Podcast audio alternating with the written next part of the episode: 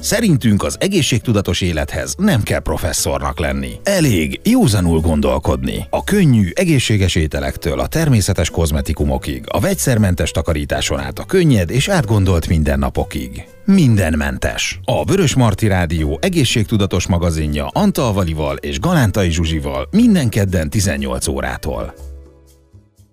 Kellemes estét kívánok mindenkinek, 18 óra 14 perc van, én Galántai Zsuzsa vagyok, ez pedig a Mindenmentes, mint minden héten kedden este, a Vörös Marti Rádió egészségtudatos magazinja. Állandó szakértőnk Antal Vali természetgyógyász, szia Vali! Szia Zsuzsi, és nagyon sok szeretettel köszöntöm a hallgatókat is. A hallgatók pedig már tőlünk megszokhatták, hogy olykor-olykor filozofikus szintekre emelkedünk, és ebben ma is lesz segítségünk, hogy egy kicsit jobban megértsük saját magunkat és a bennünk zajló folyamatokat. Pap Csilla személytervezési szaktanácsadó, párkapcsolati mediátor személyében. Szia Csilla! Szia Zsuzsi, szia Vali, sziasztok! Folytatjuk a múlt heti beszélgetésünket, amire Vali azt mondtad, hogy, hogy nagyon nagy nézettsége, hallgatottsága volt ennek a, ennek a videónak, ami valójában hát mindenmentes volt, de nem úgy, ahogy szokott lenni, úgyhogy kevésbé érintettük a bérrendszert, bár azt is egyébként, de leginkább a külső hatásokról, az elménkről, a lelkünkről beszélgettünk, ami nekem egy az egyben azt az üzenetet hordozza, hogy, hogy egyszerűen az embereknek a lelkét ápolni kell. Igen, mi a műsorban is kiléptünk a komfortzónánkból, és úgy gondolom, hogy a a műsor meghallgatása után néhány hallgató is úgy döntött, hogy ki kell, hogy lépjen a komfortzónájából, hiszen pont olyan témákat feszegettünk ezzel kapcsolatban, ami ami nagyon időszerű, mert nagyon erőteljesen változik a világ, és nekem az a tapasztalatom, hogy hogy borzasztóan erőt, erőszakosan az anyagias valóságot éljük meg, és nagyon-nagyon el van hanyagolva. Én e, úgy látom, hogy a lelkünk pláne, de az elménk is egyre jobban el van hanyagolva. Olyan, mintha nem használnánk az eszünket. Most ez így lehet, hogy furcsa, hogy mondok, de egyre inkább azt látom az emberekkel, hogy elkényelmesedett meg még az agyuk is, hiszen mindent készen kapunk, már nem kell telefonszámokat megjegyezni, nem kell térkép ahhoz, hogy oda találjunk valahol, mert valaki a fülünkbe mondja menet közben, hogy jobbra vagy balra.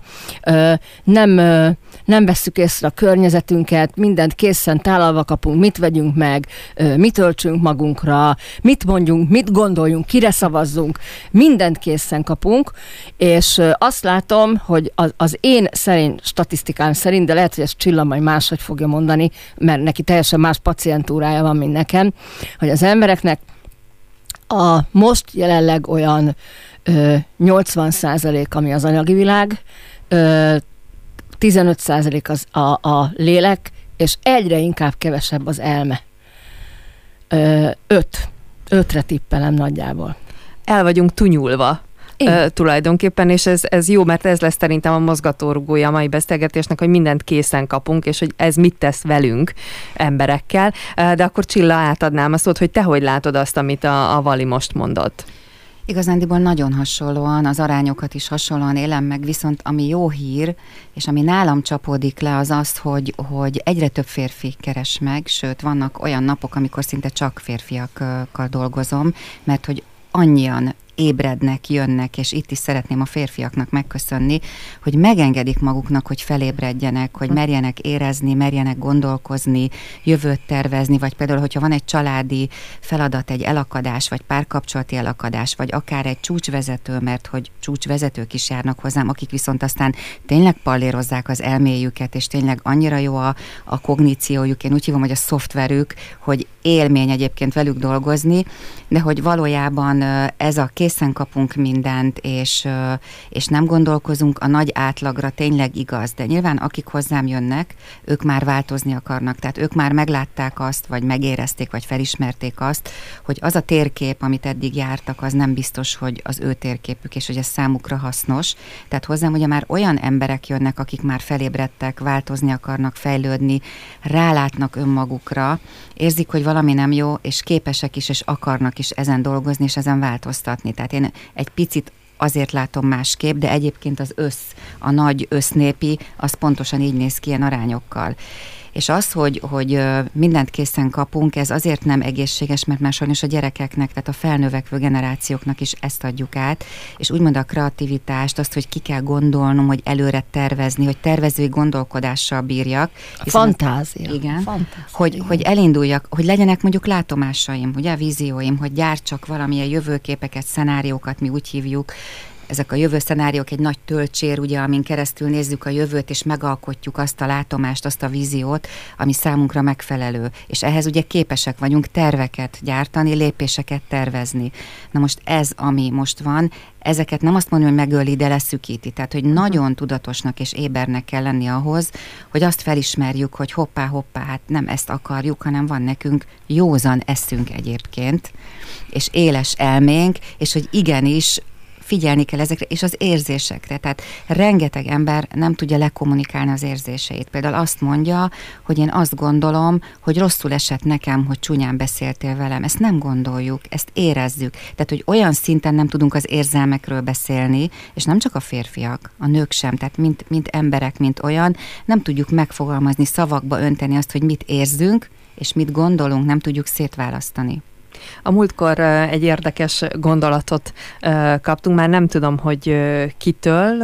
A videó megosztó oldalon szoktunk nézni beszélgetéseket, és ez az azt gondolom volt, uh-huh. hogy ha már így kezded, akkor az igazából már az elméd, aki azt gondolja, de hogy mit érzel, tehát hogy az érzés és a gondolat az nem feltétlenül egy és ugyanaz. Amikor ma uh, reggel felkeltem, és végig gondoltam, hogy mi, mi fog történni, és akkor eljutottam idáig, hogy jöttök ti, és ez lesz a téma, akkor, akkor bennem nagyon nagy kérdések merültek fel igazából, mert az pedig az, hogy tudjuk-e, hogy kik vagyunk mi valójában. Ugye minden ember ezt keresi, hogy ki ő, és keresi a világban, leginkább visszautalva Valira, hogy az anyagias oldalon kereskedjük, hát csodálkozunk, hogy nem tudjuk, hogy mit akar a testünk enni. Na mindegy, hát ez már csak ennek az egésznek a kivetülése. De hogy keressük azt, hogy, hogy kik vagyunk, de hogy, hogy valójában annyira nehéz, mert hogy mindig mindenki, minden megmondja azt, hogy mit gondoljunk, hogy mit ne gondoljunk, igen, hogy mit válasszunk, mit ne válasszunk, és ez egy óriási befolyásoló tényező, hogy, hogy hogyan lássuk a világot, de hogy ez nem is biztos, hogy ez a miénk, ez a, ez a, ez a fajta látomás. Tehát nekem ez, ez volt a fejemben, hogy, hogy amiről első gondolatban azt mondanád, hogy a tied, Uh-huh. Ez lehet, hogy nem is a tied, mert a töltsérbe, amit, amit te mondasz, kívülről így annyi minden pakolódik bele, és elég, hogyha valaki kicsit többet Facebookozik, mint kellene, és akkor ez csak egy a lehetőségekből, és közben meg lehet, hogy semmi köze az egésznek a te életedhez.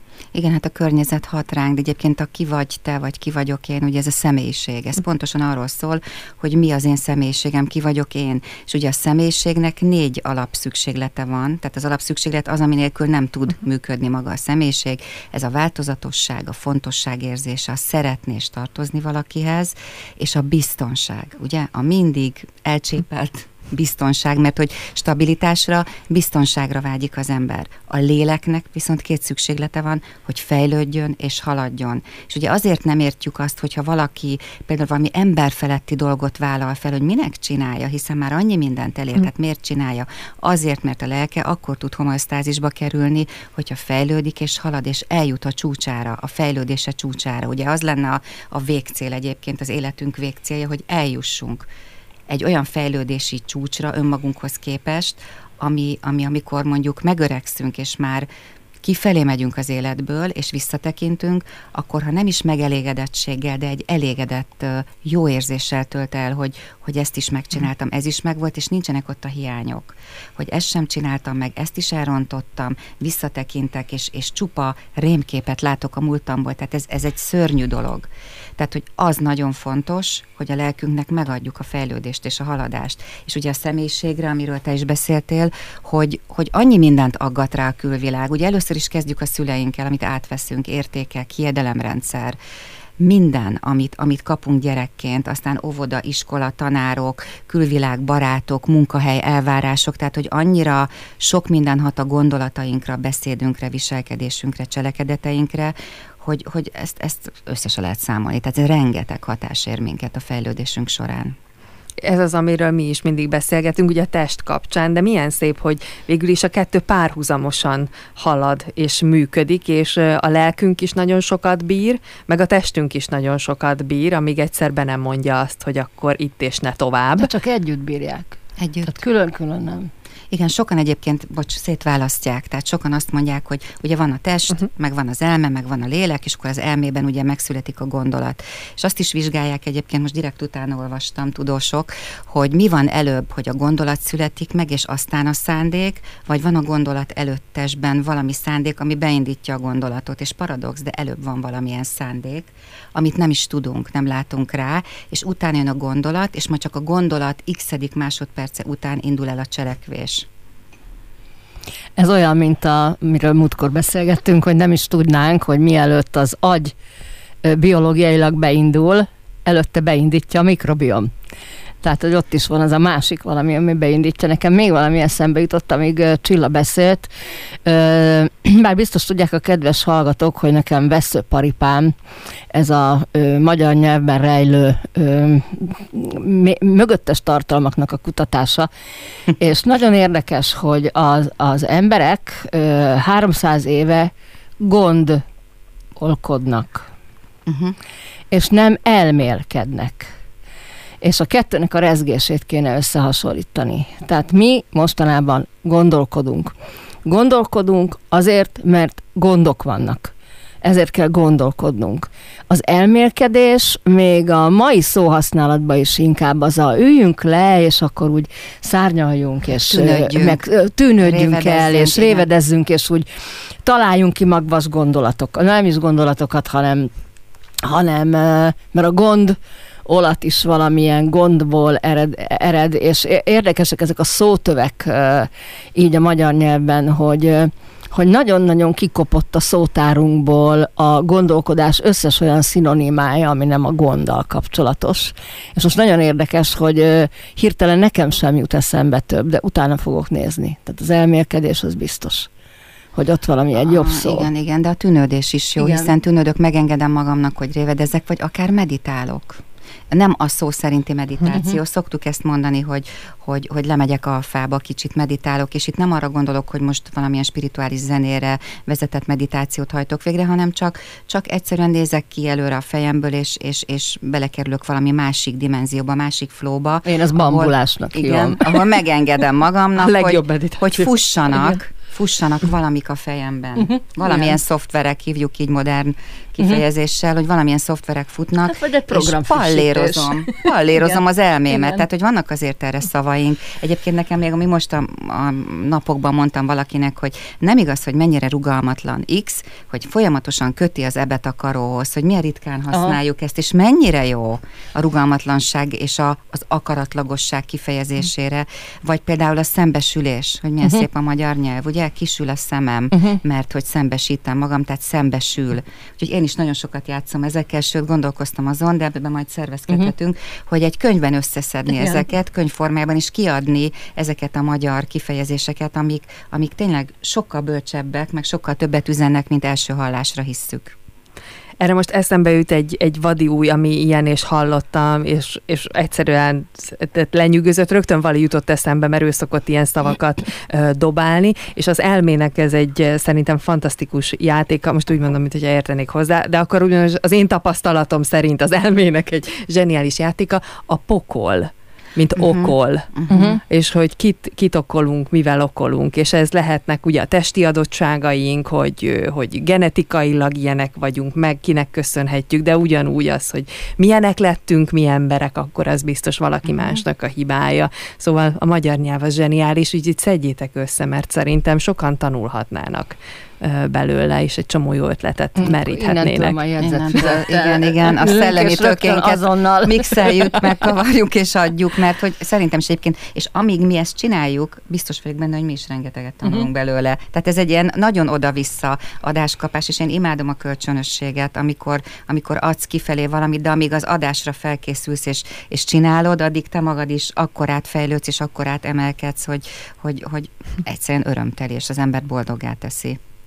Én most egy nagyon rezignált időszakomat élem, amikor semmi sem tud nagyon lenyűgözni, de egy dolog igen, és itt most beszéltetek arról, hogy gondolat vagy érzelem meg, hogy mi van előbb valójában, vagy hogyan is működik ez a folyamat, és hallottam ilyen ö, nézőpontot, hogy sem a gondolataink, sem az érzelmeink nem mi vagyunk.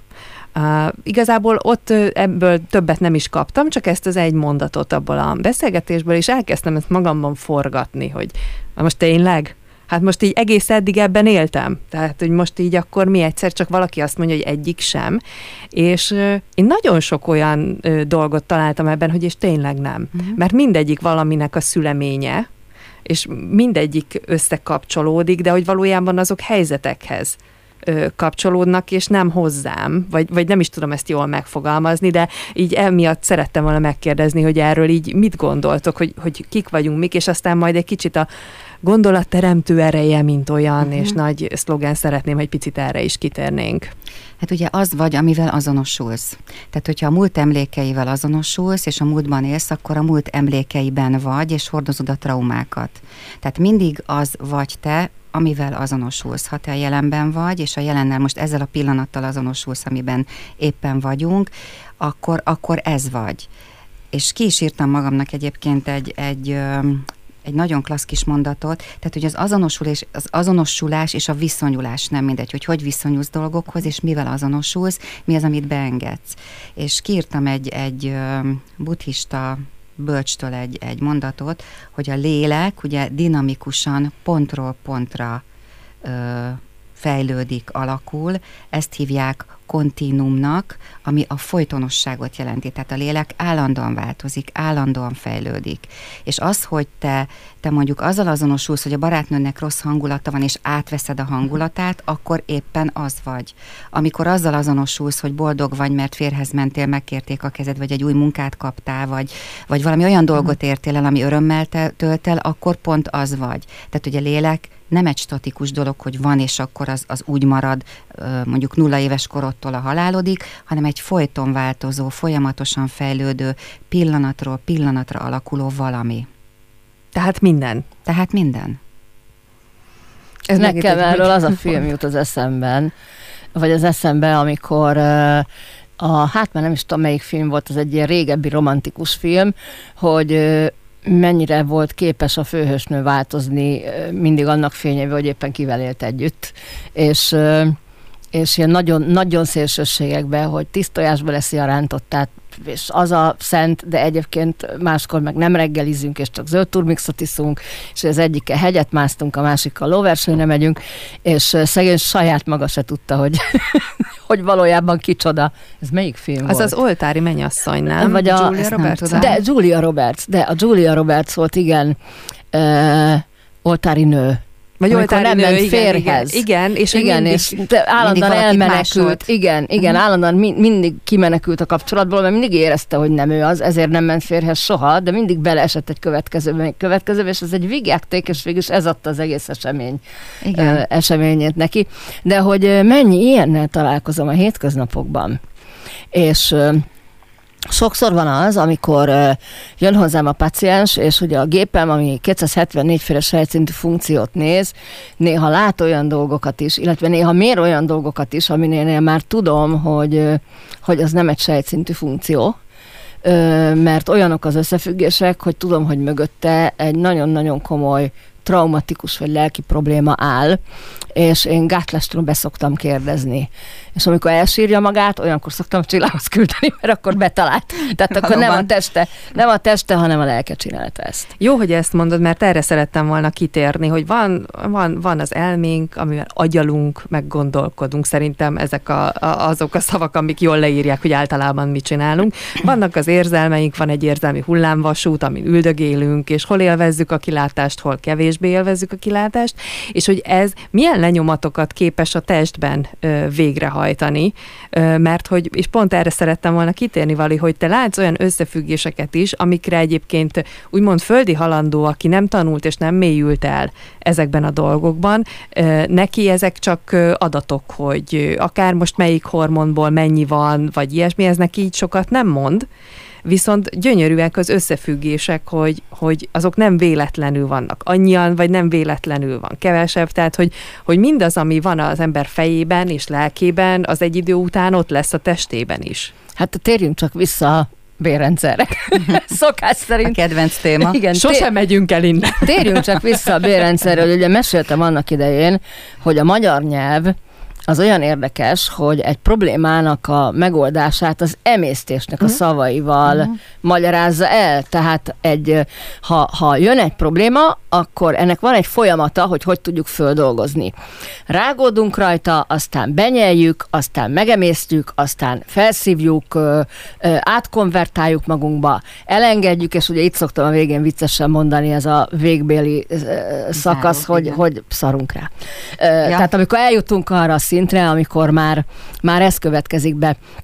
És uh, én azt látom, hogy az emberek nagy többsége tehát biológiai szinten teljesen rendbe raktuk a vastagberét. Minden a helyén van, és mégis, ö, emészt, vagy mégis ö, széklet problémákkal, vagy vastagbél problémákkal küzd az illető, úgyhogy egyébként funkcionálisan működik.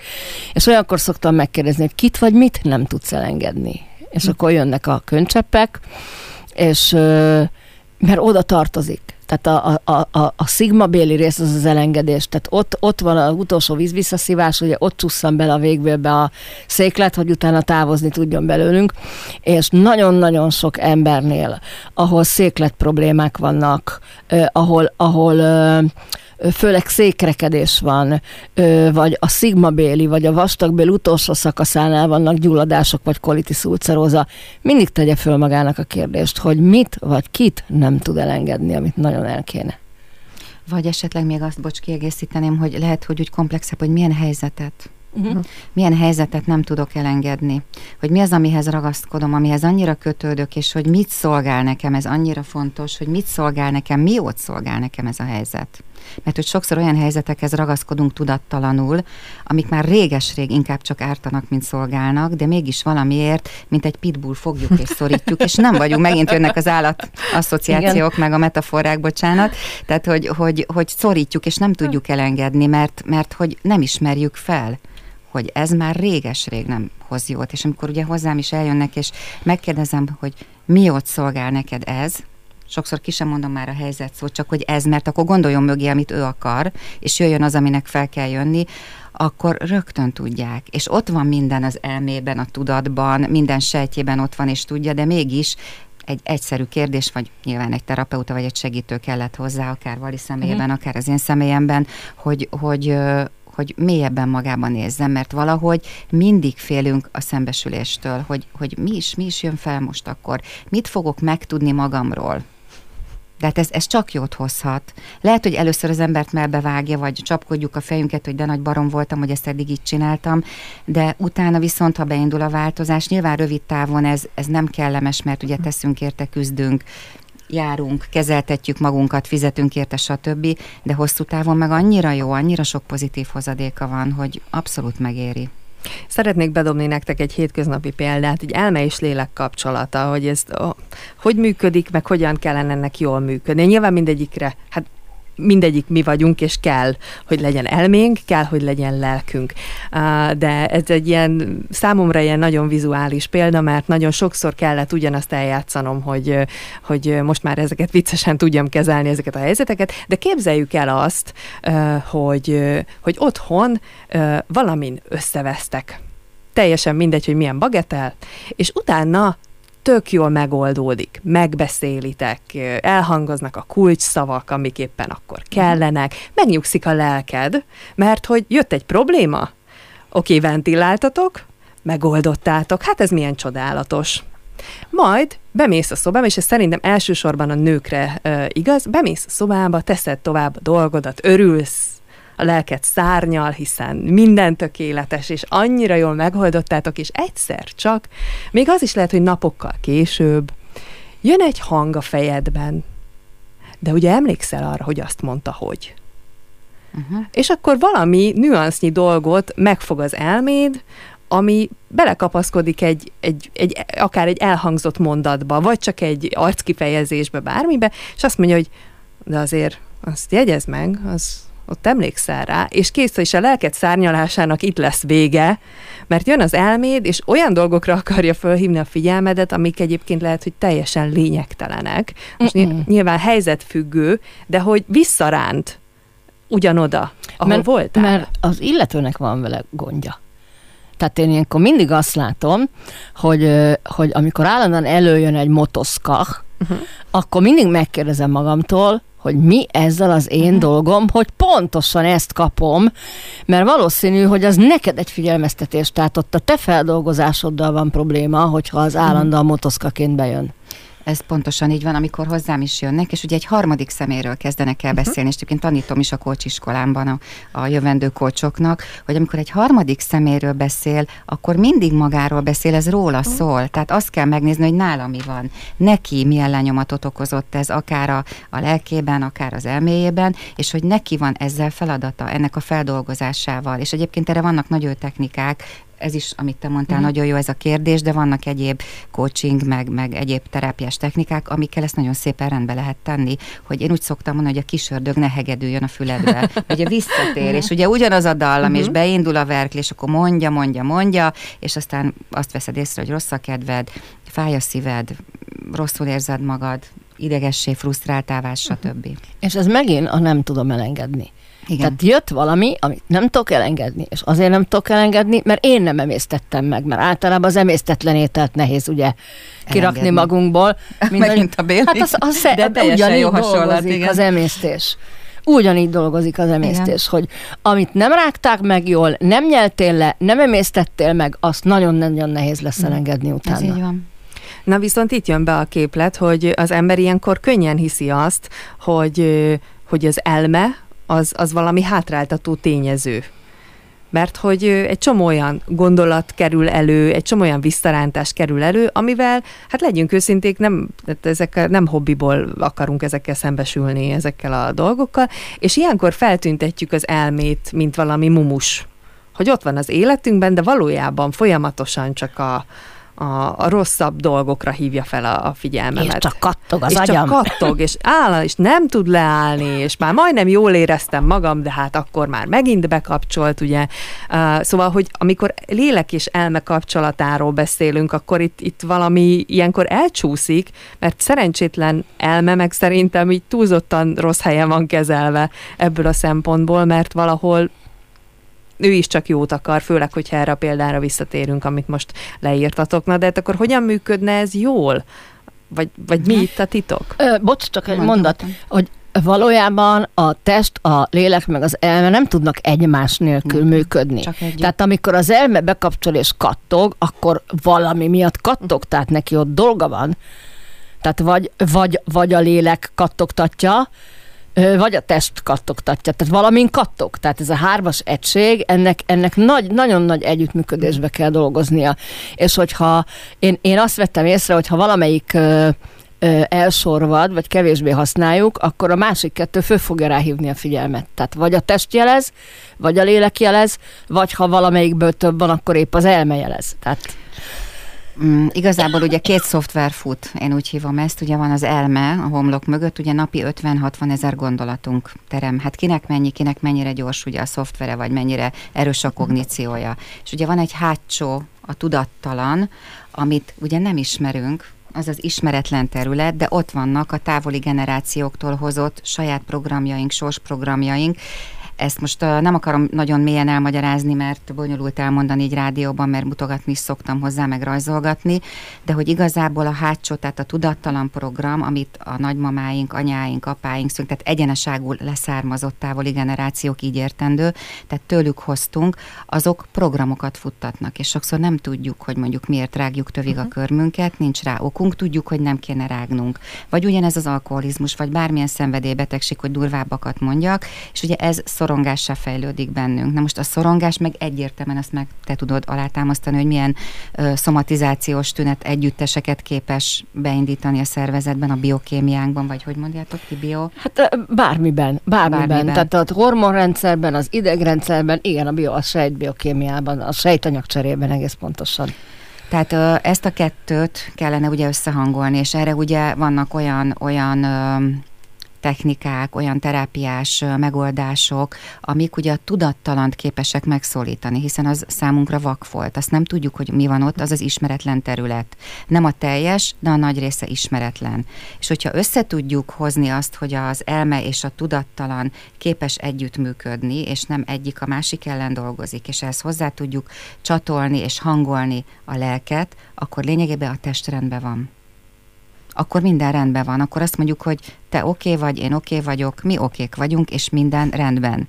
De ha ezek nincsenek meg, tehát a lélek és mondjuk az elme is egymás ellen dolgozik, és opozícióba állnak egymással, és nem lehet összehangolni, mert ugye ez már egy, egy finomra hangolás, és szerintem ezt Vali tudja a legjobban, hogy a biorezonancia az lényegében egy finomra hangolása az egész rendszerünknek, az egész működésünknek, amiben benne van mindaz, amiről most beszéltünk. Tehát nem csak a hármas egység, hanem a tudattalan is oda csatlakozik. És ugye ettől nagyszerű és szép és, és, és kihívás szerintem nekünk, akik akár gyógyító, uh-huh. akár segítő, hogy, hogy hogy tudjuk ezt a rendszert egy, egy, egy csodálatos harmóniába hozni, egészségessé tenni, gyógyítani, finomra hangolni. Tehát, hogy ezek, ezek azok, amik hát kihívások, de egyben csodás is, és mivel ugye mindegyik képes a változásra és a fejlődésre, a test, az elme, a tudattalan, a lélek, ugye itt ez már elhangzott, ezért ez, ez, ez kivitelezhető és megoldható. És ha végre egyszer ugye beérkezünk abba az állapotba, hogy akkor most oké okay vagyok, rendben vagyok, azért az, az nagyon jó érzés, és szerintem az egy, az egy csodálatos siker akár a, a kliensnek is, és hát nyilván a segítőnek, gyógyítónak is, hogy ez, ez egy siker sikeres misszió volt. Így születünk egyébként? Mert hogy a Valival már sokat beszélgettünk ugye a testi részéről, hogy mi tök jól születünk, alapvetően, uh-huh. és hogy mennyi minden történik Menet aztán. közben rongálódunk el. Közben, igen. De hogy ez a lelkünkre is igaz? Tehát, hogy, hogy egyébként ha ahogy születünk, abban megvan ez, a, ez az egyensúly, ez a harmónia, amiről most beszélsz? Igen, abszolút megvan. Sőt, például az önbizalmi kérdés, az önbecsülés kérdés, ugye az közben romlik el. Tehát egy kisbabának még óriás önbizalma van, rendben van. És ahogy fejlődik, ahogy halad, ahogy ugye a társadalom, de lehet, hogy a szülei is, uh-huh. a mhm. legnagyobb szeretettel. Sőt, hát a szülők az elsők, akik rongálják, már bocsánat, nem, nem direktbe és nem rossz akarattal, mert ugye minden szülő a legjobbat akarja uh-huh. a mhm. gyerekének. Sőt, a klienseimet meg szoktam kérdezni, hogyha szerinted, hogyha szüleit tudták volna, hogy az ő cselekedeteiknek ilyen hatása lesz a te életedre, ezt akarták volna neked? És mindenki azonnal mondja, hogy biztos, hogy nem, és biztos, hogy jót akartak. A szüleink sem tökéletesek, hiszen ők is jöttek valahonnan, kaptak valamilyen értékrendszert, hiedelmeket, filozófiát, ideológiákat, vis viselkedést, gondolkodást, cselekvéseket, tehát hogy, hogy, hogy egyszerűen ez, ez, ez közbe, szó szerint, ahogy a test is. Hát a testet meg ugye rengeteg kemikáliával, tartós élelmiszerekkel. Mm, én most ledöbbentem, egy, egy kisgyerekes családot láttam, és, és, és egyszerűen nem kap rendes ételt, csak műételeket, tehát csak fagyasztott cuccokat, konzerveket és chipseket. Tehát nem láttam a kezébe egy gyümölcsöt, sárgarépát rágni nem láttam, nem láttam azt, hogy főzeléket enne, tehát hogy, hogy számomra ez döbbenetes. Hát ez az, amiről oly sokat beszéltünk, hogy hogy Igen, lehet meg ezt... az, hogy a szülő mindig egy minta. Tehát a gyereknek, amíg a szüleivel él, addig ők a minták. És ugye ezt nagyon nehéz megértetni a szülőkkel, amikor elhozzák hozzám a gyereket, hogy nem a gyereket diétáztatják, az egész család úgy fog enni. Másképp De nem miért? megy. De, De miért? Hát mondom azért, mert a gyerek másol. Így van. Abszolút más, és, és példát kell mutatni, és a gyereknek kell is a példa. Mert ha nem tud a szülő példát mutatni, majd keres egy másik idiótát, vagy valami celebet, aki majd a példakép lesz neki, és nem biztos, hogy a jó példaképet fogja megtalálni magának. És ugye ha a rosszal, a torzal azonosul, és azt másolja, uh-huh. akkor ugye az egész viszonyulása megváltozik a normális, az a narratívához képest. És ugye amikor mondják azt, hogy hát ezt örökölte tőlem, nem örökölte, azért lett elhízott a kisgyerek, mert anyuka is rosszul táplálkozott, vagy apuka is rosszul táplálta a gyereket, és már hozta magával a rossz táplálkozást, uh-huh. de ugyanez igaz a viselkedésre. Hát azt látja otthon Pistik, hogy apuka hazamegy idegesen, és mondjuk szétrúgja a fürdőszobajtót, akkor ő neki milyen megküzdési stratégiái lesznek, vagy milyen, milyen indulatkezelései lesznek. Hát nyilván nagyon hasonló, vagy nem csinálja, mert apám is azt csinált, és én nem akarok olyan lenni, vagy ugyanaz lesz a természetes. Tehát, hogy annyira másolunk, és annyira azonosulunk, hogy egyszerűen így, így alakul át, az sejtszinten az egész lényünk. És onnantól kezdve, ha például van egy rossz táplálkozás, vagy rossz berögzülések, uh-huh. rossz sémák, torsz sémák, tors, tors berögzülések, onnantól kezdve a gyerek már nem tudja, hogy mi a jó. Ő azt követi. Tehát nem lesz meg előtte a jó. Tehát nem tudja, hogy mi a normális. Sőt, az válik szokássá. Abszolút beépül. És a szokás abszolút beépül, és, és ilyenkor van az, hogy a komfortzónából nem fog tudni kilépni amikor a saját egészséges élete érdekében esetleg meg kéne tenni, és nem fogja érteni. De hát anyukám meg a nagyanyám is így csinálta, és mégse volt ez a baj, semmi bajuk, hm. és ez nem igaz. Nekik is volt, csak náluk lehet, hogy mást váltott ki meg a felgyorsultság miatt szerintem hamarabb előjönnek, Igen. mert tehát fiatalabb korban Igen. előjönnek azok a problémák, vagy azok a, az okokozati következmények, ami mondjuk régen egy 95 évesnél jött elő, szerintem most már 30-40 éves korba előjön a felpörgöttség miatt. És a másik, amikor ugye rögzül egy ilyen séma, hogy ezt így csinálták, és mondjuk nem tudja, hogy mi a helyes, mi a jó, vagy mi a, a narratív, vagy mi a reális, vagy mit kellene tenni, akkor ha rögzül a séma, onnan nagyon nehéz kimozdítani. Tényleg nagyon nehéz, mert... Sőt, biztonságot nyújt néha, mert, mert azt ismeri. Igen, mert azt ismeri. Mert ismeri. És pont itt van, hogy mi a józan paraszti eszünket nem használjuk, ugye minden, ami idegen, attól félünk, ez a fél elem, ugye erre szoktam mondani, és, és az a biztonság neki. Tehát ez, ez ilyen nagyon erőteljesen látszik az autistáknál, hogy hogy, hogy mi a biztonság, az uh-huh. a öt megszokott dolog, Igen. meg a kis füzetke, amit fog, és abba le van írva, hogy köszönni kell, ha jön szembe a szomszédnéni.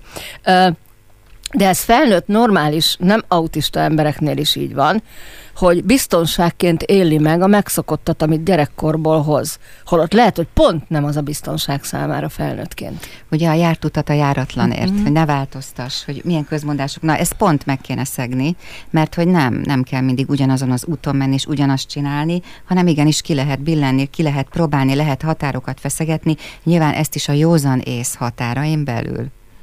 Honnan indíthat az ember változást? Ugye valival mindig a testi szintről indulunk, bár nincs olyan adás, ahol valamilyen hozzá kapcsolódó lelki folyamat szerintem elő nem kerül.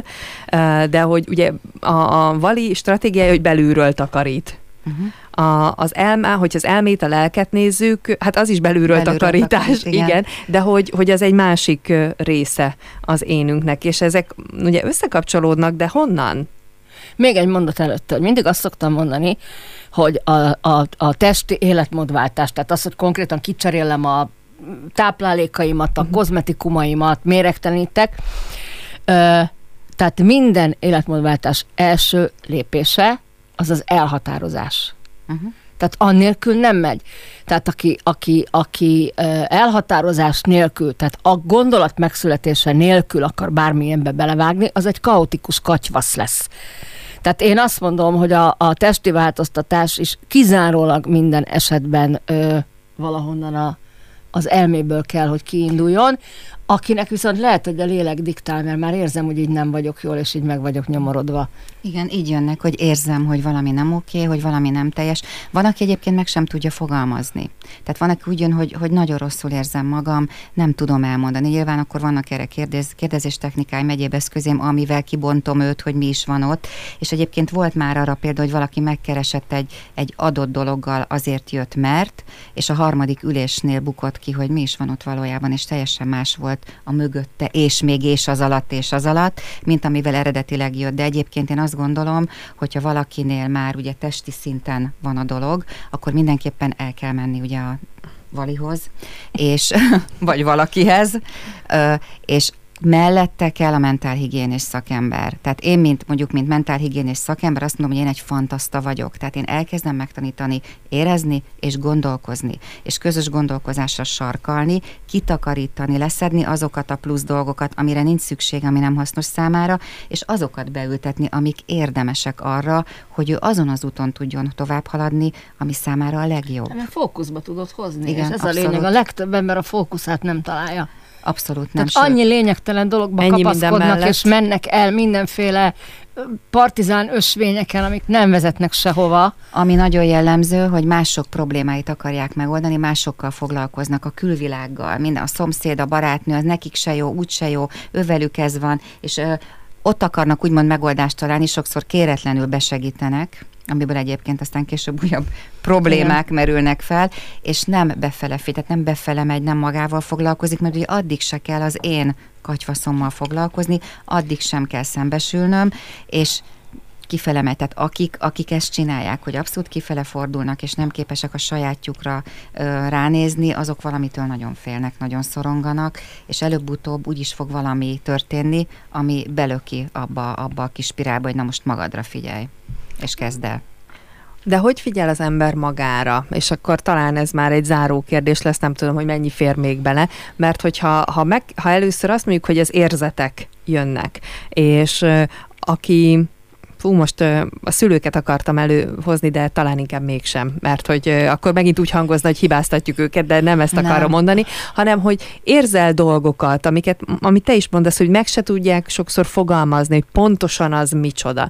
És akkor bele kell menni egy olyan rejtett bugyorba saját magadba, ahol, ahol így van ez a valami, ami számodra megfoghatatlan, és te sem tudod, hogy mi ez az érzés, csak hogy így van.